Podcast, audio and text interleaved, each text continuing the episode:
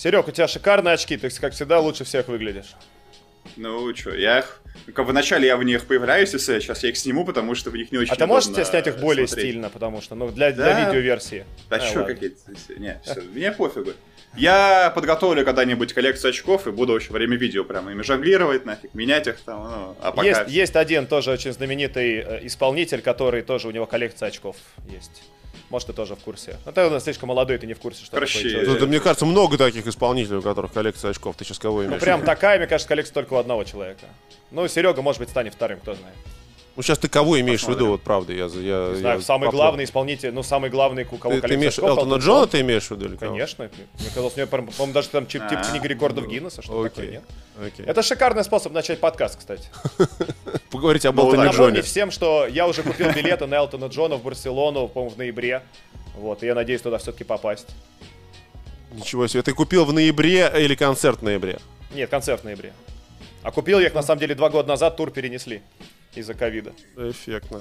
Эффектно, блин, концерт. Я вот, нет, мне никогда не, не приходил даже в голову попасть на концерт Элтона Джона. Ну ладно. А мне тоже начало. никогда не приходило мне в голову, тоже. но я понял, что это все-таки легендарный исполнитель, поэтому как бы надо все-таки оценить, что это такое.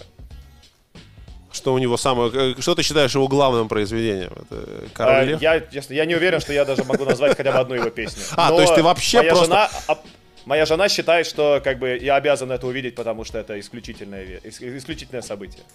Ну, на самом деле, блин, я вопрос, один, конечно, кто, кто в какой форме, конечно, находится, не знаю, мне сейчас, мне кажется, вот, это, если так, то какой-нибудь Андриана Челентано, он уже давно не дает концертов, а так вот мне вот на Челентано был очень даже. Да, Серег?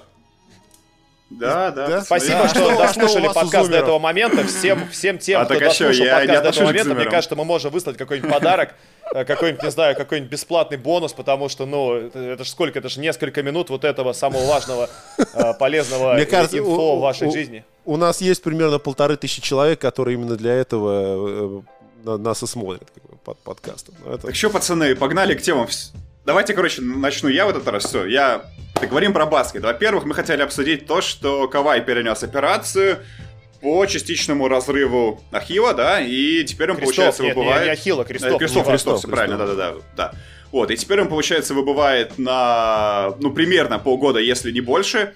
И вот, на мой взгляд, э, это достаточно, ну, как бы серьезная новость. И вот по тому моменту, который был, вот я сразу понял, что, ну, то есть это, как, как говорили клипер, что может быть это растяжение, это было сразу понятно, что нет.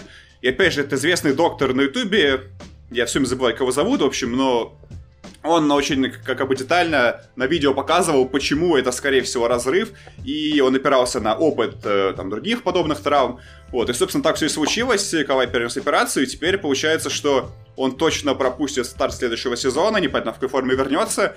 И вот, на мой взгляд, это достаточно критично, и это подвергает по сомнению его статус 105 игрока лиги, потому что он просто постоянно играет вот с травмами, он играет, в принципе, очень мало, и если вспомнить его последние, собственно, два плей-офф после титула, то в прошлом году он сыграл бодрую серию с Далласом, когда был отдохнувшим, когда был в форме, а потом против Денвера на фоне усталости уже там, вот у него начались просадки. И в этом году то же самое. Снова он играет с Далласом шикарно, историческая эффективность, он свежий, он готовый, а потом становится уже трудно, и в серии с Ютой у него падают проценты, он играет просто хорошо, он больше не играет прям супер эффективно, и в итоге он снова травмируется. То есть его все последние, вот, ну, даже на самом деле его чемпионский год, он тоже там в конце уже играл э, намного хуже, чем играл с Филадельфией. Он играл просто вот хорошо, но не играл прям исторически слушай, здорово. нет, он играл, слушай, он играл хорошо, потому что он был первым номером команды. У него был Паскаль Безусловно. Сиаком, его вторым лучшим игроком, там чуть-чуть Хэллаури, чуть-чуть Сиаком, и там ну, там Фред Ван Влит, Марк Газоль. То есть это была не команда, команды из суперзвезд. Он был одной суперзвездой, все остальные ну, были классными таким... ролевиками. Так и напротив была команда, где сломались, и, по сути, половина ключевых игроков, если не больше половины. И, в общем, к чему я подвожу, что, ну, Кавай в текущей форме, возможно, больше не топ-5 игрок, вот в следующем году уже будет. И есть в лиге намного более здоровые игроки, которые могут тянуть намного больше нагрузку. То есть Кавай нужна суперкоманда, потому что без нее он просто, ну, он не, не может играть полный сезон. Ему нужна суперкоманда, чтобы выйти в плей-офф банально допустим, поменяй Кавая местами с Дончичем, и Даллас не выйдет в плей-офф, потому что Кавай сыграет там 30-40 матчей, и этого не хватит.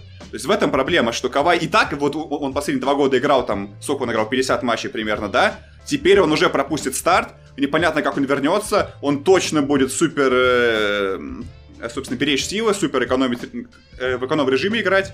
И, то есть, вот, это разве то, что мы ждем от топ-5 игрока лиги? знаешь, у меня сразу есть два момента. Первый, вот, э, честно говоря, я не жду, что Кавай развалится вот так вот, как ты говоришь, прям как со скалы упадут его результаты, потому что, как бы, мы видим, как это делают сейчас ветераны-игроки. То есть, они становятся менее заметными и менее важными в обороне, они, они переключаются больше в роль подстраховщиков. Мы это видим на самом деле от, там, не, ладно там от Леброна, а там, не знаю, от Кайла Лаури, от того же самого, например, тоже такой неплохой себе пример. И Кавай это, этим тоже может заниматься за счет своего все равно хорошего атлетизма, опыта и потрясающих рефлексов и очень ловких рук.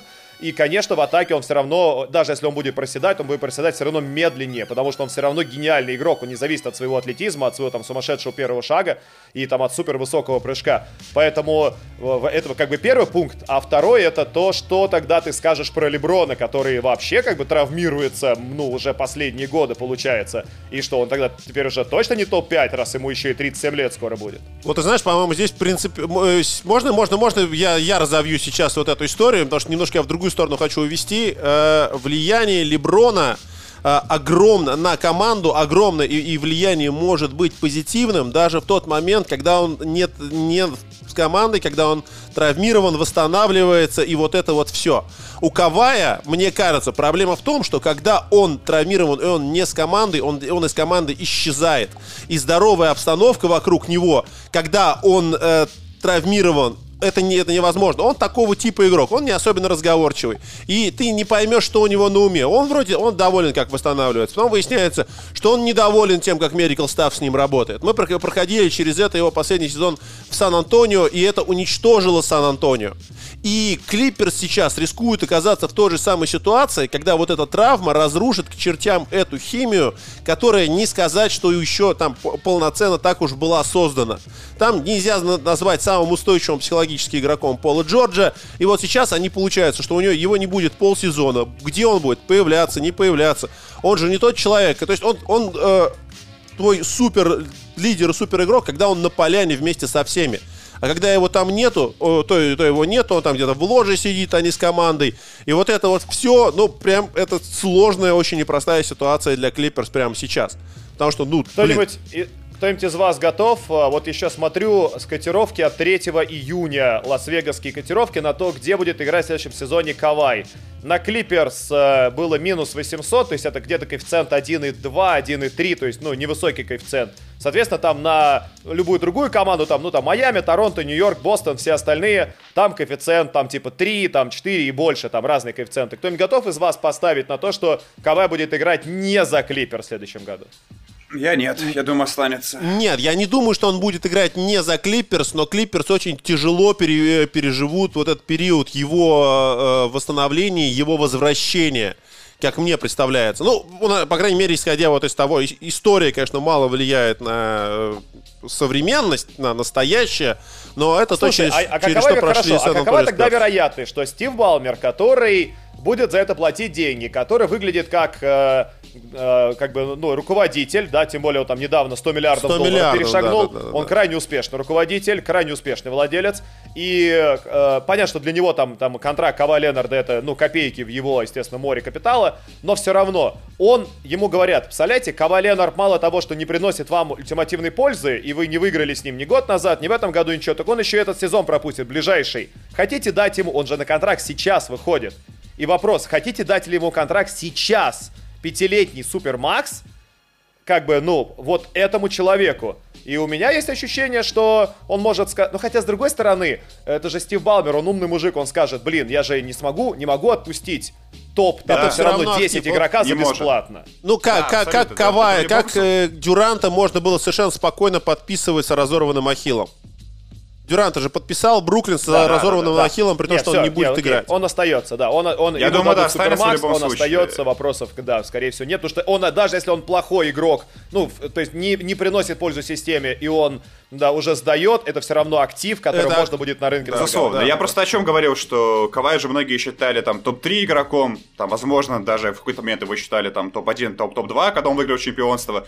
Я просто подвожу к тому, что, на мой взгляд, и как безусловно, он все еще топ-10, там, но просто, скорее всего, он уже скатывается на ступеньку ниже, потому что, ну, в итоге последние два плей-офф он подводит. И по разным причинам, но подводят. И мы, как бы, мы привыкли к тому, что суперзвезды такой величины они обычно не подводят. То есть, и, допустим, я бы еще говорил о том, что та же травма Леброна, она все-таки не такая хроническая, ну, это, это как бы случайная травма, это не систематическая какая-то травма, вот. А у Кавая это все одни и те же проблемы с тем, ну, вот его ноги. И, то есть, это, на мой взгляд, ситуация с Леброном немножко разная вот в этом плане. Поэтому Кавай все-таки, то есть, Окей. В любом случае он актив. Окей, у нас э, первая небольшая пауза, и мы отправляемся обсуждать э, сборную США по баскетболу. Специальная рубрика от компании Winline.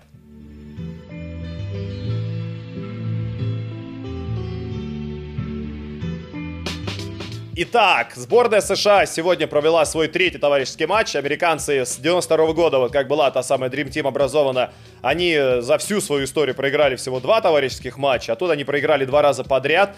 И сделали они это, ну, с огромными, как бы, проблемами, с очень большим обсуждением в Америке много разговоров, много претензий, даже не к Поповичу, потому что, ну, это же великий Попович, а скорее, наверное, к выбору игроков, к системе и, как бы, ну, к самому баскетболу, то есть то, о чем мы уже много раз говорили, там, и раньше в подкастах мы эту тему поднимали, и в выпусках периодически говорили, что состав не сбалансированный, больших игроков всего два человека, это там Дреймонд Грин, Бэма Дебайо, разыгрывающего нет, в итоге команда просто швыряет безостановочно трешки, и, как бы, ну, честно говоря, я абсолютно не был шокирован тем, что, как бы, вот Австралия обыграла, потому что Австралия Австралия это классная команда, она двигает мяч. А вот то, что Нигерия обыграла, а потом Нигерия еще Аргентину грохнула, тоже такой новый Там появляется. Скамейка Майами град. играет у Нигерии, на самом деле.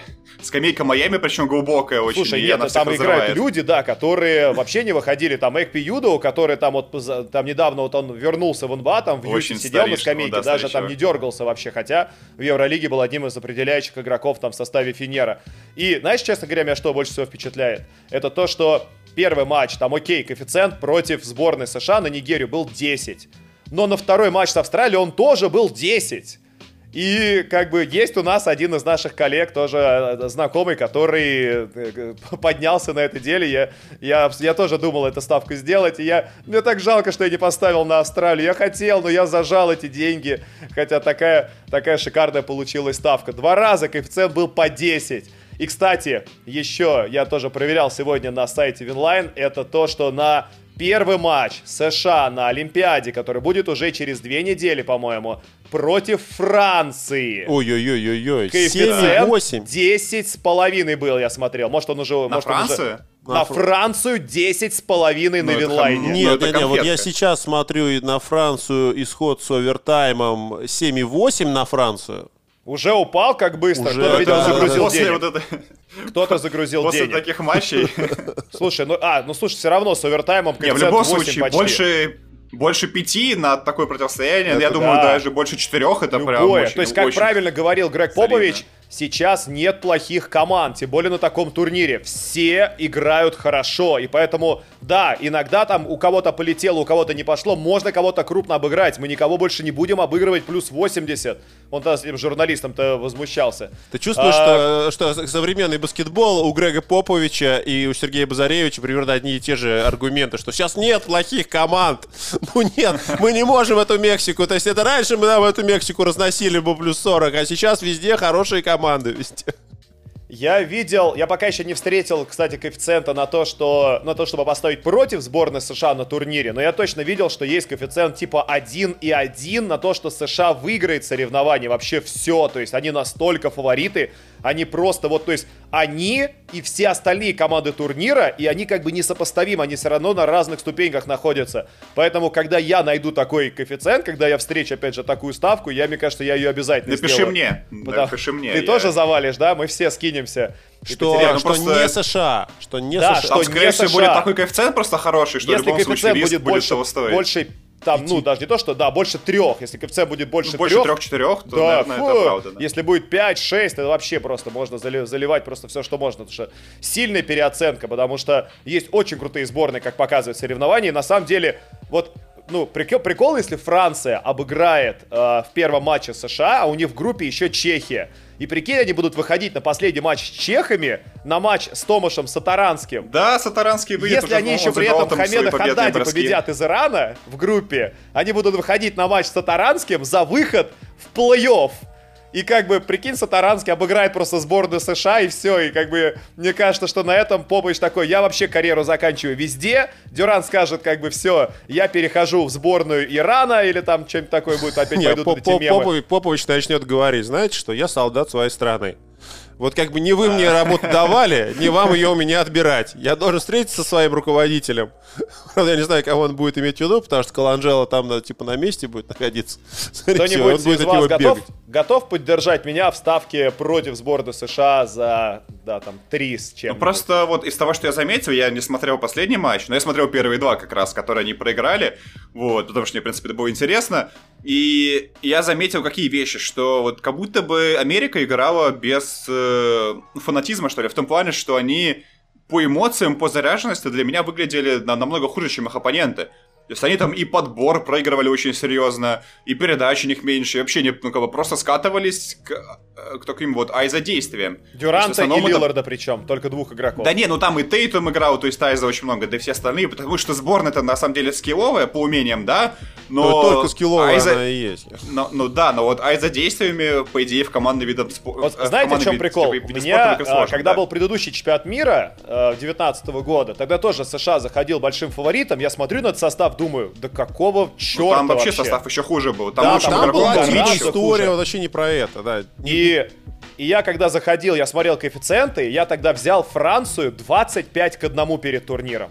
А она, типа, как бы, ну, она не котировалась, как, собственно, не котируется в этом году тоже. Они там грохнули, Франция грохнула всех, короче, в группе. Они выходят, они, короче, выигрывают четвертьфинал. В полуфинале они играют с Аргентиной, и я такой думаю, так, ну я, соответственно, сейчас вот как бы перекрою вилку, сделаю, соответственно, да, там вы, выведу, потом как бы у меня будет в любом случае плюс либо в ту сторону, либо в другую, мне будет неважно.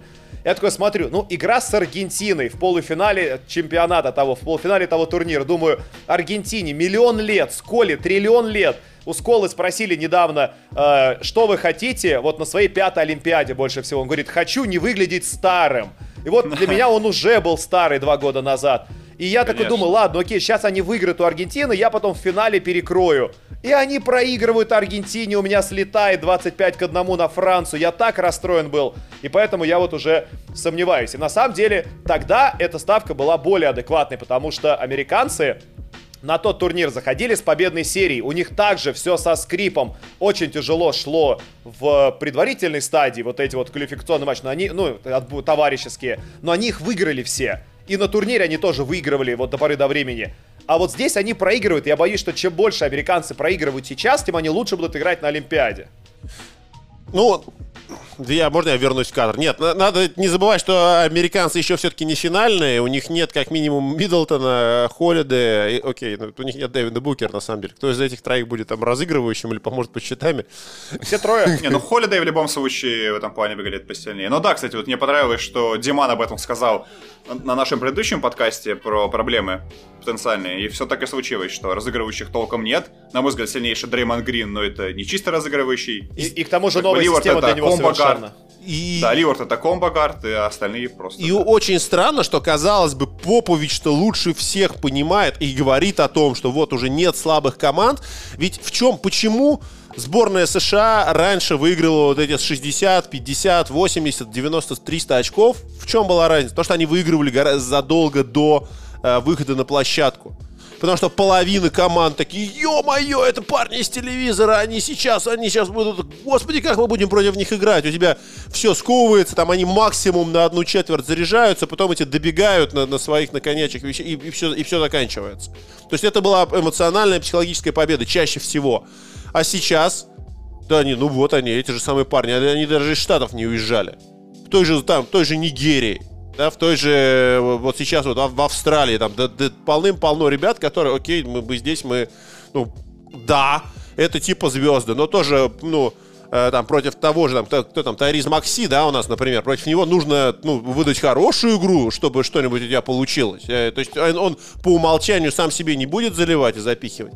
И в этом смысле вот эта тактика, что а, мы соберем команду, которая шапками закидает, ну, реально, там, не знаю, шапками, там, этими повязками головными, мы их за, зашвыряем потными. И, ну, то есть, окей, Грег Попович, в чем была идея тогда? И я, правда, там ожидал, что какая-нибудь, честно говоря, более глубокая, талантливая команда, какая-нибудь типа Литвы, типа Сербии, может для них стать большой проблемой в плей-офф. А, ни Литва, ни Сербия в итоге не попадают. И теперь, конечно, там очень много разных стариков, типа Аргентины, э, Испании со старыми перцами. А, но там какой-нибудь условный Дончич, это прям, ну вот, со своей... Но у Дончича команда слабее, чем на том чемпионате Европы. Слушай, ну он, он очень эффектно раздергал э, Литву. Но он сам сильнее, конечно. Понимаю, он, он, сам он, неверо... он невероятно. Он, возможно, сильнейший будет игрок этого турнира. Да, вот прям вот с хорошими шансами. Спокойно, так спокойно абсолютно. Дончич вполне может быть сильнейшим игроком этого турнира. И, ну, то есть у него не такая уж трупообразная команда там, на самом деле. Они не то чтобы совсем плохие. Да, и плюс еще вот эти сообщения идут из, ну, из, как бы из команды, что э, не, ну, медленно слишком игроки адаптируются под фибашные правила. Как да. бы. Но это на самом деле для этого товарищеские матчи есть. Поэтому американцы играют их подряд, играют их вот так вот бэк-то-бэками, просто чтобы люди привыкали. Они достаточно талантливые, тем более, что многие из них уже были. В любом случае, они играли там пора, под, под, в разное время тоже под э, фибашными правилами. Поэтому я не уверен, что с этим у них возникнут проблемы. И как бы, ну, то есть и, именно с адаптацией к правилам. А вот с тем, что они выиграют турнир, вот это, в этом я очень сомневаюсь. Коэффициент на Францию все еще 8. И поэтому, если у вас есть э, желание поддержать, соответственно, вот наш такой антиамериканский баскетбольный посыл, то, пожалуйста, по ссылке в закрепленном комментарии и, и опять же, где бы вы ни слушали, не смотрели, не читали, вы сможете найти эту ссылку к нашему партнеру Winline. Регистрируйтесь, заходите и, соответственно, очень симпатичные пока, да, коэффициенты, которых в НБА, кстати, не встретишь. Сейчас не встретишь, как бы в плей-офф там, чтобы 8 к 1 было ну, на кого-нибудь. Да. да, а вот как бы на Олимпийских играх Франция крутая против США 8 к 1. Этот матч через две недели всего лишь что будет. Не, опять же, как играть с Гобером, по новым правилам, где Руди может просто под кольцом встать. В любом случае, Руди там все подборы, скорее всего, выиграет. Нападение очков по 20 будет И будет смахивать мячи еще. Смахивать команды. мячи можно с кольца. Да, конечно. Там. Так что да, у Руди будут очень интересные возможности. И там у него хорошие, правда, талантливые парни. Ладно, а мы погнали обсуждать уже финал. Финальный матч номер 4.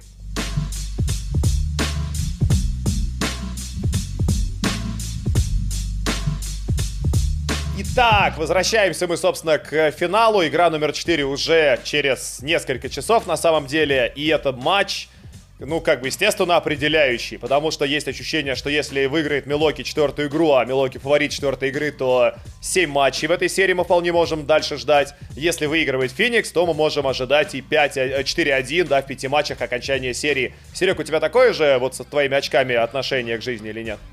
У меня сразу вопрос. Мы будем делать ставки в этом подкасте или как-нибудь потом сделаем? Нет, конечно, мы будем делать ставки в этом сделаем, подкасте сделаем, под сделаем, конец. Конечно. Так давай я прям начинаю тогда сходу. Я Вау. думаю, что... Да сейчас вообще игру... не об этом был вопрос. Сходу он начинает. Очки сними. Ты как какая-то, как э, э, тетя Салли у Тома Сойера. Подожди, вопрос был, что я думаю, собственно... Истребителя. В общем, вопрос был в том, что я думаю по матчу, по игре. Я думаю, что Бакс фавориты. Потому что Бакс в этом плей-офф играет дома 8-1. Они проиграли только, по-моему, первый матч Атланте, все остальные матчи они выиграли, причем выигрывали и у Майами, и, там и у Бруклина все вот эти матчи. Вот, и э, два важных фактора я заметил, ну, как бы, и первое это то, что Янис все-таки вернулся в форму, и второй и, и третий матч этого финала это, скорее всего, лучший матч Яниса в карьере, вот именно в связке он супер эффективен, и из-под кольца он забивает прям совсем с процентом шикарным, со слишком прям очень хорошим. И второе, это то, что Буденхольцер наконец понял свою ротацию. Он понял, что Брук Лопес в этой серии не является фактором. Он в третьем матче сыграл всего 20 минут. Там столько же, сколько сыграл Портис. Пэт Контон сыграл 30 минут. То есть они э, переходят на игру более маленькой пятеркой, более мобильной, более подвижной. И тоже Конатон, по идее, все-таки более сильный снайпер. Он, ну, как бы у него более уверенный бросок. И это сработало в третьем матче. Это не работало в первых двух, потому что очень много играл Брэк Лопес. И через него просто накидывали в нападении и Крис Пол, и Букер, и, в принципе, там Кэмерон Пейн, и остальные там очень хорошо его разменивали. Так что то, что у Буденхольцера есть понимание, и то, что Янис в этой серии смотрится пока сильнейшим игроком, оставляет Бакс очень хороший шанс. Поэтому я думаю, что дома, при своей атмосфере, при судействе благоприятном, они четвертый матч должны забирать. Мне кажется, в четвертом матче, ну, правда, немножко скучновато получается, если серия так сильно зависит от площадки, от того, где они играют, она получается, вот согласитесь, что она в целом абсолютно непредсказуемая серия сейчас, но пока не было еще ни одного огненного матча, ну, то есть понятно, что не было ни одной концовки настоящей, да, и всегда вот есть какой-то там вот план А, который работает с самого начала, и за счет этого они доезжают.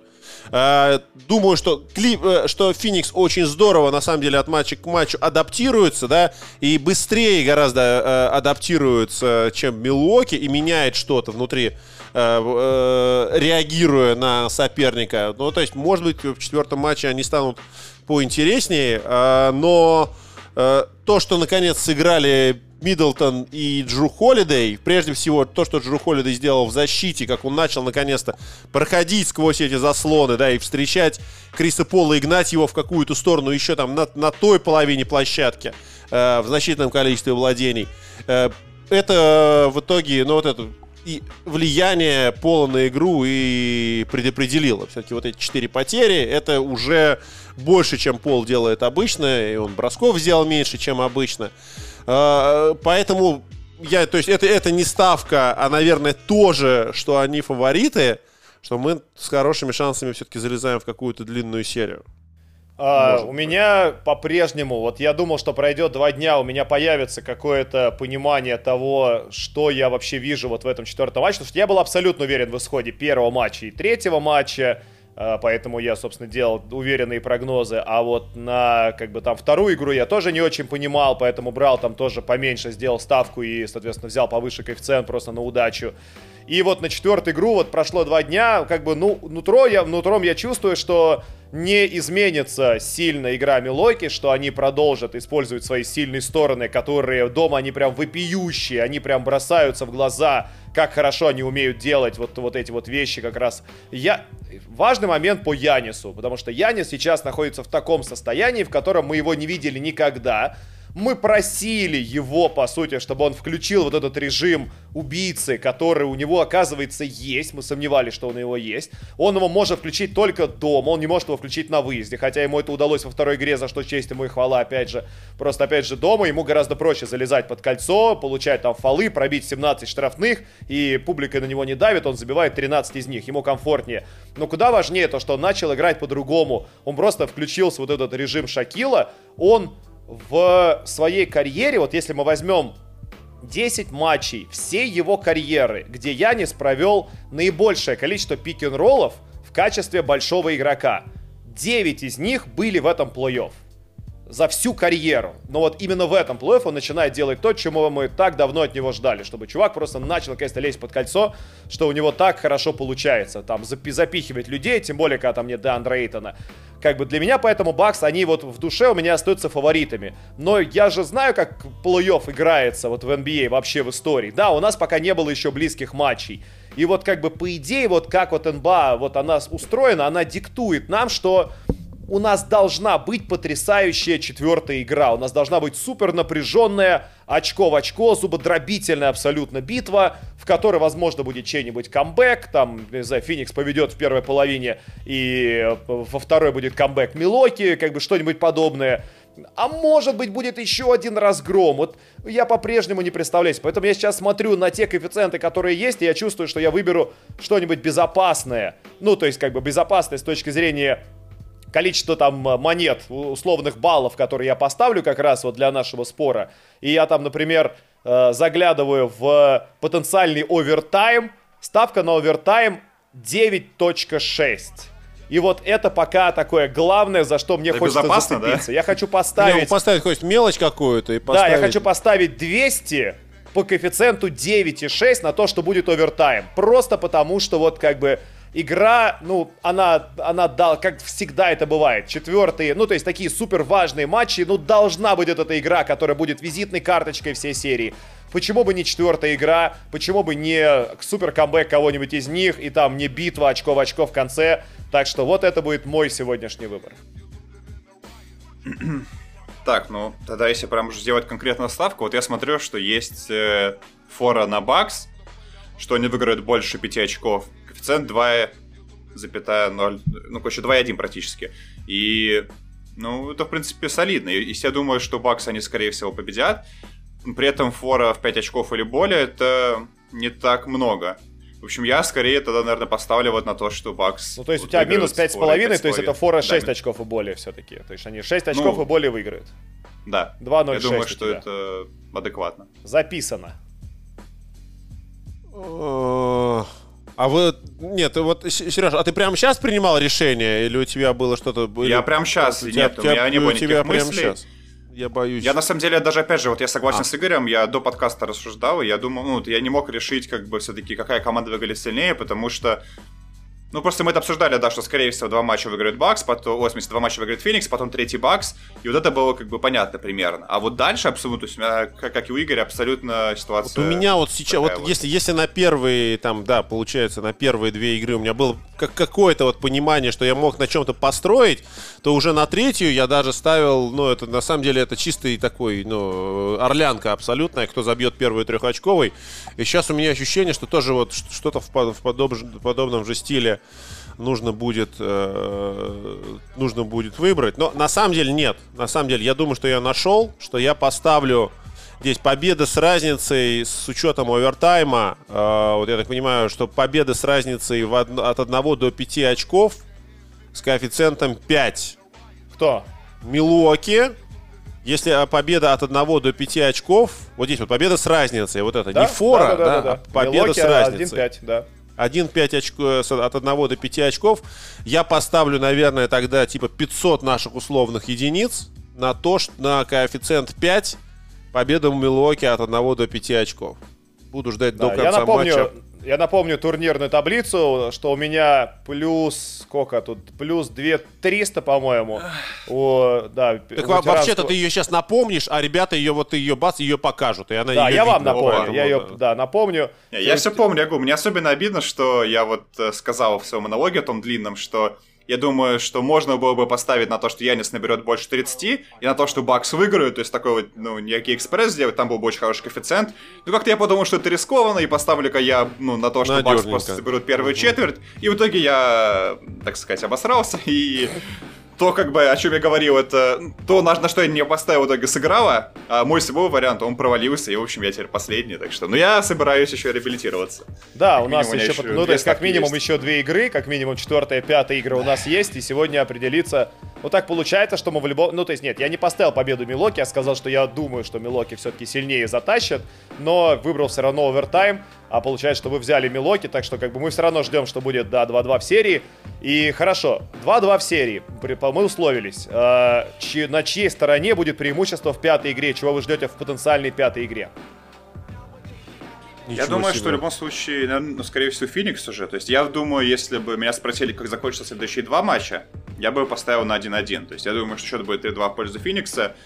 Я думаю, что, опять же, в гостях играть Бакс будет сложнее.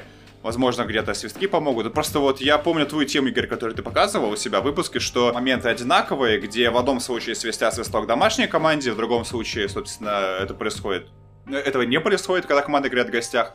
В общем, я думаю, что Феникс адаптируется, и плюс э, я просто ставлю, ну, как, вот у меня есть такое предположение, что пока, допустим, Крис Миддлтон не сыграл ни одного сильного матча в серии, а он, да нет, нет, может. Слушай, прошлая игра у него была хорошая, просто от него не требовалось. Ну, я бы не сказал. Он, не, слушай, он играл очень хорошо до тех пор, пока это требовалось. А, потом это перестало он требоваться уже в третьей четверти. Он играл стабильно. Слушай, нет, он играл стабильно хорошо. Когда в первой половине, когда надо было отрываться, он все забивал, он все делал, все, как, все делал как надо. Потом, когда во второй половине уже как бы на, начался последний, прям совсем большой отрыв, там уже абсолютно неважно, кто что попадал. Там, там за что-то забил Холидей, опять же. Миддлтону процент чуть упал, но играл-то он при этом просто прекрасно. То есть... Смотри просто, о чем я говорю, что Крис Миддлтон не самый стабильный игрок, но тем не менее это звезда, которая конкретный вечер может просто взять и забить там тебе три броска подряд, четыре броска подряд, причем через руки, это сложные попытки. То есть в этом его самый важный скилл, что он может забивать сложные броски, у него просто стабильности нет. И вот пока, на мой взгляд, он эту стабильность не показывает, но я думаю, что как раз таки в четвертом матче, скорее всего, то есть я ожидаю от него хорошей игры, что вот здесь его должно прорывать, и что он, скорее всего, наберет там очков под 30, там с неплохим процентом.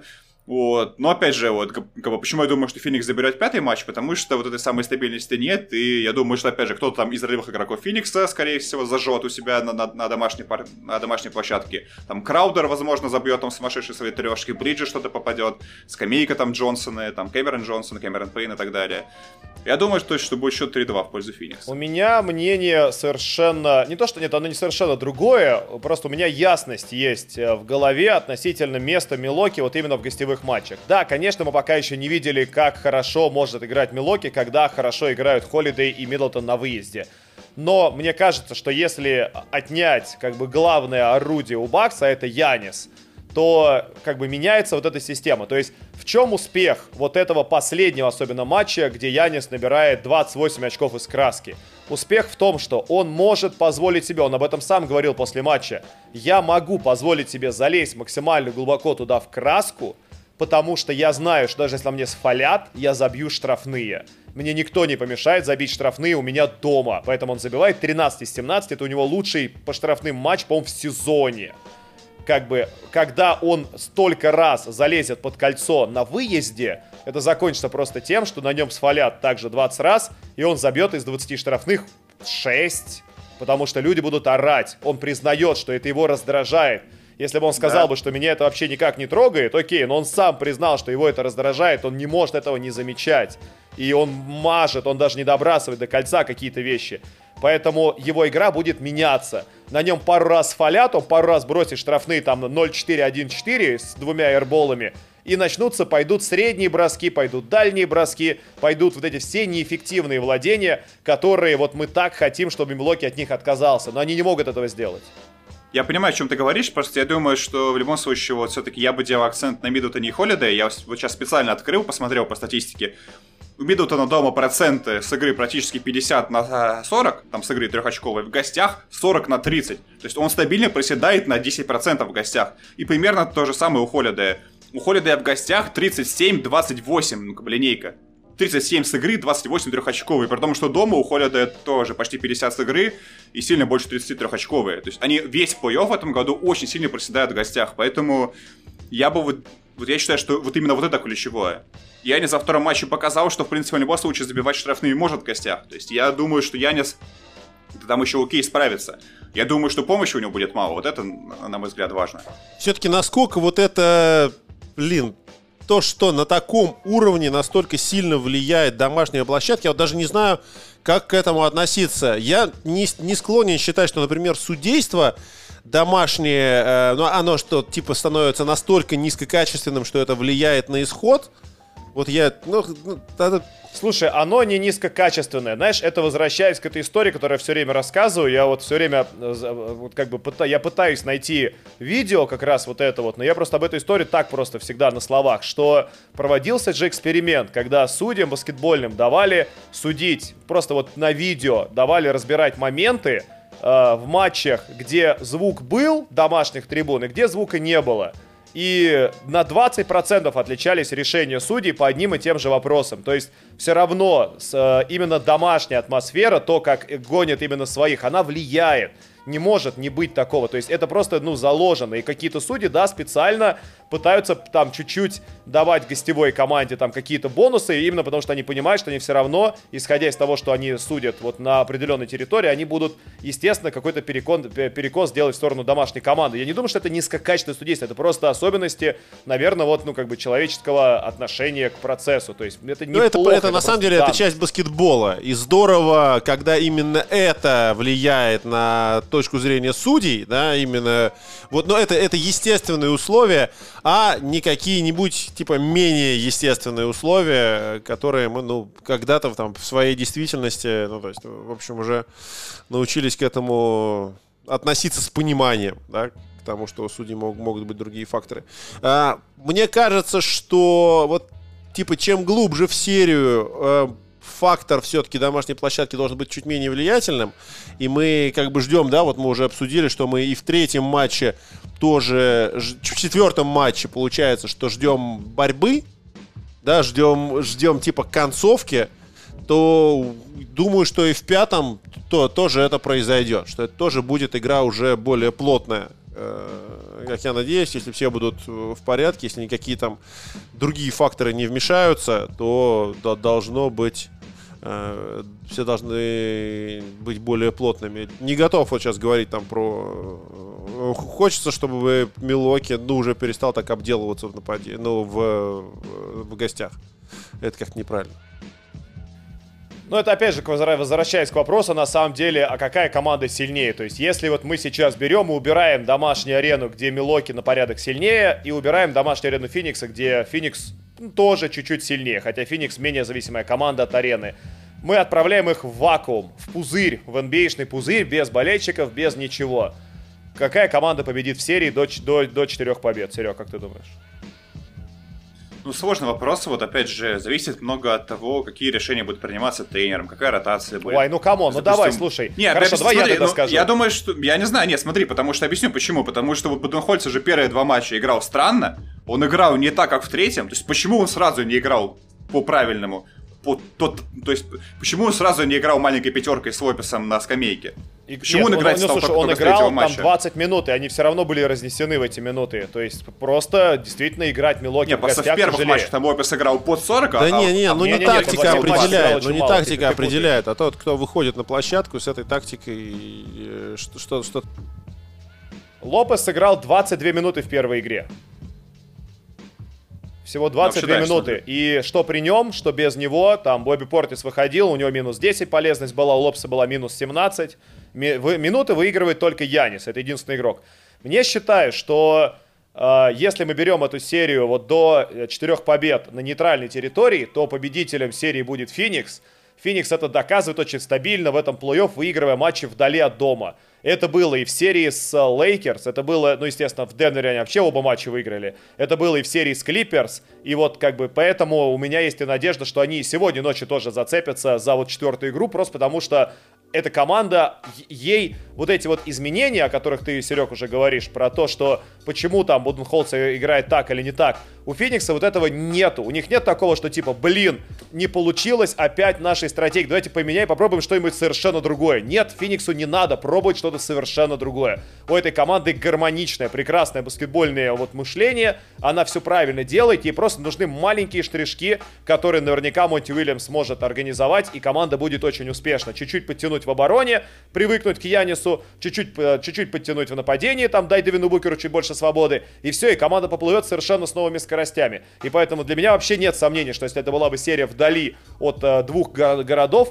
эту серию бы Феникс себе забирал бы. Но вот, не, а мне э, кажется, что нет, мы, если мы рассматриваем именно в вакууме, ну, допустим, да, в том, в том же пузыре, хотя Бакс там прошлого сезона в пузыре сыграли, э, мягко говоря, не очень, но я думаю, что вот если бы там все, все были там, в остальном, впрочем, в равных условиях, что Бакс получаются глубже.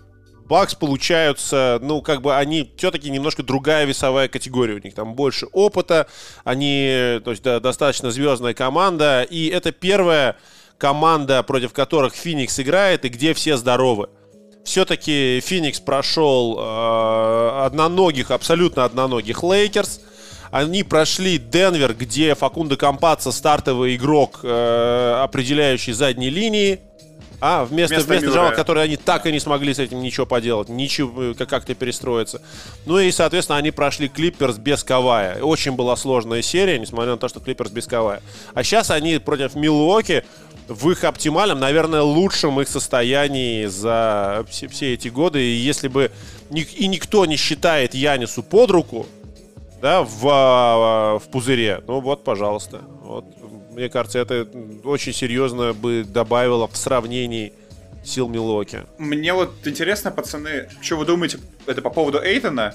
И может ли он стать MVP в теории? MVP есть, чего? И, ну, да, даже может быть он не станет MVP финала, естественно, потому что не тот уровень медийности. Но просто не кажется ли вам по его импакту, что это абсолютно X-фактор серии, и то, что в третьем матче он присел на замечание, на, на фолы, и то, что его не было всю, э, всю третью четверть, это во многом определило исход. И вообще, а, просто для, ну, меня, для меня вот Эйтон знаешь... в этом плей-офф, просмотри, я дай как бы закончу последнюю свою мысль, что Ты Попович, для меня ли? Эйтон в этом плей-офф это абсолютно, ну да, в общем, помощник, как, как говорится. У меня Эйтон в этом плей-офф абсолютно такой вот э, самый главный сюрприз, в том плане, что он практически не проваливается. Если посмотреть на его матчи, он супер стабилен, он всегда надежен, он показал, что он может выживать в обороне. То есть, допустим, э, Клиперс там убили Юту с Габером, а э, Феникс э, с Эйтоном нет. То есть Эйтон и в нападении вот э, очень шикарен. И, как бы знаешь, что меня впечатляет? Еще его навык поймать любой мяч, то есть как он вылавливает вот эти сложные передачи, когда они, может быть, не совсем точные, потому что, как бы, естественно, плотная борьба, но как он может вот так вот там взять, там поймать мяч и потом забить его в кольцо? Да, он хороший финишер. Вот как... Он, он вырос очень хорошего финишера для меня это чуть ли не такой вот теневой MVP Феникс. Понятно, что он не, не такой медийный, статуса нет, да, там всего третий год в лиге, есть там Крис Пол Букер, более яркие игроки, но просто вот по импакту я думаю, что это чуть ли не ключевой игрок для команды и, возможно, самый незаменимый в этой серии. А... Второй по влиянию... Бра, прости, пожалуйста, Игорь, я просто, если вы помните наш первый подкаст перед серией, и мы об этом говорили, я, я тогда очень... Ну, то есть, что Эйтон, э, что его влияние на эту серию будет огромно. Ну, то есть, у нас была об этом речь, и это, да, то есть MVP, которого никогда не дадут. Потому что, да, если Феникс выигрывает, то понятно, что Крис Пол, даже если он не сыграет в оставшихся двух матчах, например, они выигрывают, он заболел, у него опять протокол, он не играет, и все равно это Крис Пол, и все равно ему нельзя дать, не, не дать супермакс, как бы. Это человек просто на авторитете все это делает. Извини, пожалуйста, что, да, Игорь. Да, слушай, я вообще вот как бы есть, ну, то есть это такое больше тоже для, как бы, для украшения, что ли, своей речи, вот это используется постоянно вообще понятие X-фактор, и я часто это встречаю у американских коллег, я вообще не согласен совершенно с, ну, то есть с таким понятием, как X-фактор. X-фактор это когда у тебя абсолютно две равные какие-то мощные силы, они друг друга уравновешивают, а тут появляется с какой-то стороны какой-то неожиданный персонаж, который хлоп, типа Кэмерона Пейна для Феникса в плей-офф, и он такой хоп, и тебя как бы через край переделывает, и ты становишься чуть более сильной, чем ожидалось командой. Здесь же... В русскоязычной пока... традиции это называется темная лошадка. Да, то есть здесь же мы пока еще не видели ни одного суперматча от Дэвина Букера. Э, мы видели очень крутой матч там от Криса Пола и видели пару крутых матчей от Яниса. То есть NBA нас приучает к тому, что если супер игроки творят супер вещи, как бы тебе вообще не нужны X-факторы. Леброн Джеймс в одно лицо пытался обыграть Голден Стейт, ему это почти удалось, да, вот когда в 16 году он набирал, это недавно была годовщина там, или что-то там такое, там, то, что вспоминали этот матч, не помню почему, там 50 очков, 8 подборов, 8 передач, это совершенно безумное выступление. А, а Янис, первая игра, да. Да, Янис, набирающий по 40 очков два матча подряд, Крис Пол, набирающий там 40, там плюс 13, Дэвин Букер, который может набрать 60 в любой день, ну, то есть, как бы, да, у него есть к этому потенциал когда суперзвезды играют так, тебе не нужен X-фактор. Я могу выйти с Дэвина Букера на площадке, это не будет выглядеть плохо, потому что какая к черту разница. Поэтому, если, да, то есть, как бы, Нет, да, ну, это как... будет выглядеть очень плохо. Ну, это ну, будет правда, выглядеть это даже... нормально. Это будет выглядеть нормально. Нет, ты, ну, ты, ну, ну, Стоит в углу, забьет трешку. Ну, во-первых, не забьет. Я забью трешку. Я забью. Хотя бы одну Если Дэвид Букер будет набирать 60, я забью трешку. А если он будет все мазать, я тоже промажу, скажу, да, блядь, Букер все не попадает. Ой, я извини. Да, ну это же конец подкаста, никто не слышит. Уже. Никто, никто уже не дослушал до этого момента. Если вы дослушали... Вообще, короче, ты не думаешь, что Эйтон настолько важный игрок для команды? А, ну, кстати, серьезно. Да, то есть, как бы, видишь, смотри, в чем прикол. Почему я, почему я так не думаю? Я, думаю? я не думаю, что если Крис Пол и Дэвин Букер провалится, это будет неважно. Эйтон тебе не вытащит игру. Не, не, не будет такого, что Дэн да, такой... Вот это я согласен. Да, да. Дэн такой, типа, так, мои пацаны проваливаются, дай-ка я наберу 30 плюс 25 и разверну серию. Нет, этого не произойдет. Поэтому, если Крис Пол и Дэвин Букер играют потрясающе, Дэн Рейтон не так важен. На самом деле, если они играют потрясающе, то у Дэн Рейтона тоже будет хорошая игра, потому что он зависимый игрок. Он зависит от того, насколько они много свободы ему создают. Если они будут играть великолепно, он тоже будет великолепен. И опять, опять же, вот э, хорошо, что Янис помог своей вот этой активностью, тем, что он лез постоянно под кольцо и получал мячи в стиле Шакил очень глубоко. Это помогло чуть раскрыть поле для Миддлтона и для Холлида. Им стало больше свободы, потому что Брук стоит в углу, Янис под кольцом. Перед ними полностью раскрытое поле. Атакуй справа-слева, где ты хочешь. И в центр можешь уходить, и даже под 45 можешь атаковать. Это то, чем тоже Янис говорил после матча, что он залез под кольцо, у парней больше свободы. Поэтому если он играет великолепно, то и парни тоже получают больше шансов. Поэтому я не могу назвать их... Для меня X-факторы это всегда лучшие игроки серии. То есть для меня X-факторы это Яни с одной стороны, Букер и Пол с другой. Я все. Окей. Okay. Я думаю, я думаю, что мы тоже все. У нас очень хорошо, логично подошло к завершению. Все, хорошо. Ну да, ну, ну и все. Спасибо, что вы дослушали до этого момента. Дмитрий Батиранский, Сергей Абаев, Игорь Знаменский. Мы вернемся завтра, чтобы во взял мяч live, естественно, рассказать вам о том, как прошла эта Э, игра номер 4. Ставлю я на овертайм. Диман ставит на победу Милоки с разницей не больше 5 очков. И Абака ставит фора. наоборот больше 5 очков. Это будет круто, потому что из вас обязательно кто-то точно проиграет. А я, скорее всего, проиграю, но я поставил немного. Поэтому все итоги завтра. И, друзья, до завтра. Взял мяч лайф, вернется совсем скоро. Пока-пока. Каждый день. Ну, пока каждый день.